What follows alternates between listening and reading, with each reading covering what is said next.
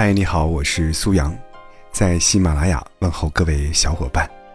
我相信声音是有力量的，也是有温度的，希望我的声音和节目能够带给你一些温暖和力量。有人说，衡量一个人是否成功的标志，不是看他到达顶峰的高度，而是看他跌落谷底时的反弹力。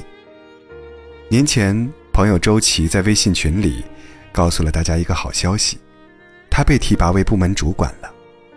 想到他之前遭遇的低谷，我们都由衷地为他开心。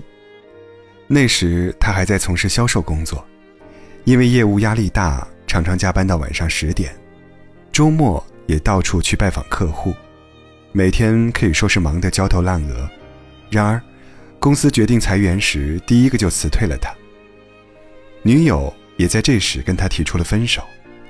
长期作息混乱，饮食不规律，还导致他神经衰弱，身材走样，一下子失去了收入、感情和健康，让他感受到了前所未有的绝望。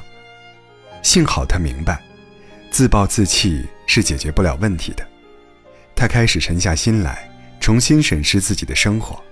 身体不好是因为长期透支健康，于是他开始每天坚持跑步锻炼。感情不顺呢，是因为平时陪伴对方太少，于是他接受了对方的离开，并真诚道歉。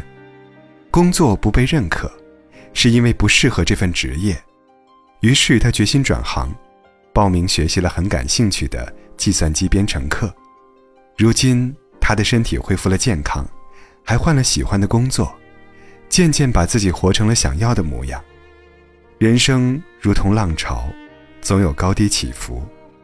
很多人享受得了高处的欢喜，却承受不住低谷的落寞。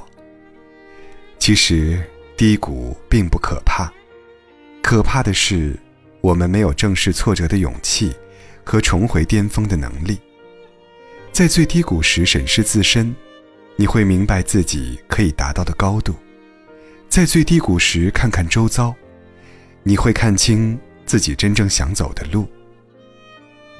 之前看过一位演员的故事，他在低谷期蛰伏了很久，与多部电影擦肩而过，最落魄时只能靠借钱来维持生活。可他并没有因此就否定自己，而是默默地积蓄力量，大量学习、阅读、磨练演技，在有限的机会里尽全力地表演。一次次的沉淀和积累，给予了他独特的气质和纯熟的演技。终于，找他拍戏的人多了起来，作品质量也越来越好。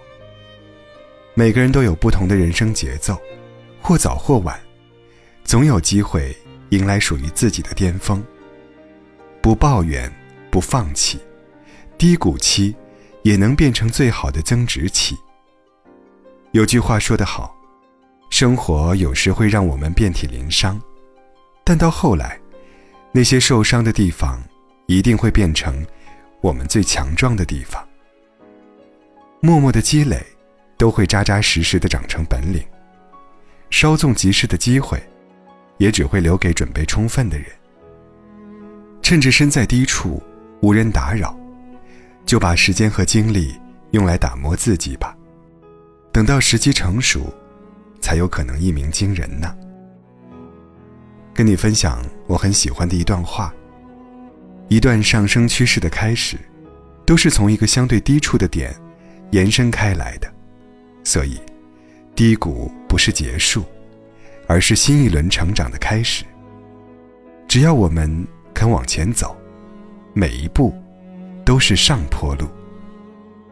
遭遇低谷的时候，不妨先接纳现实，保持平常心。你要好好睡觉，要锻炼身体，要和知心的朋友回忆快乐的时光，要多读书。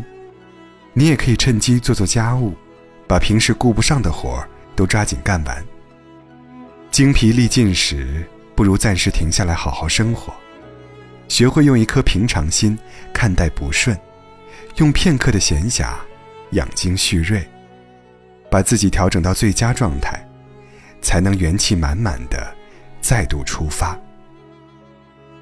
有时候我们觉得成功遥遥无期，可能是目标难度太大了，不妨将它拆成几个小目标，一步一步完成阶段性的任务。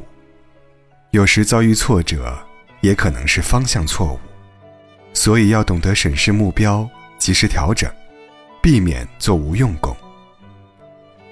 低落时不怨天尤人，而是反省自己，体现了一个人的修养。挫败时不自暴自弃，而是默默蓄力，证明了一个人的格局。失意时不敷衍了事，而是认真生活，决定了一个人的人生高度。人生如同昼夜更替，黑暗过后便是光明。别怕，直面挫折，不惧低谷，一切都会过去的。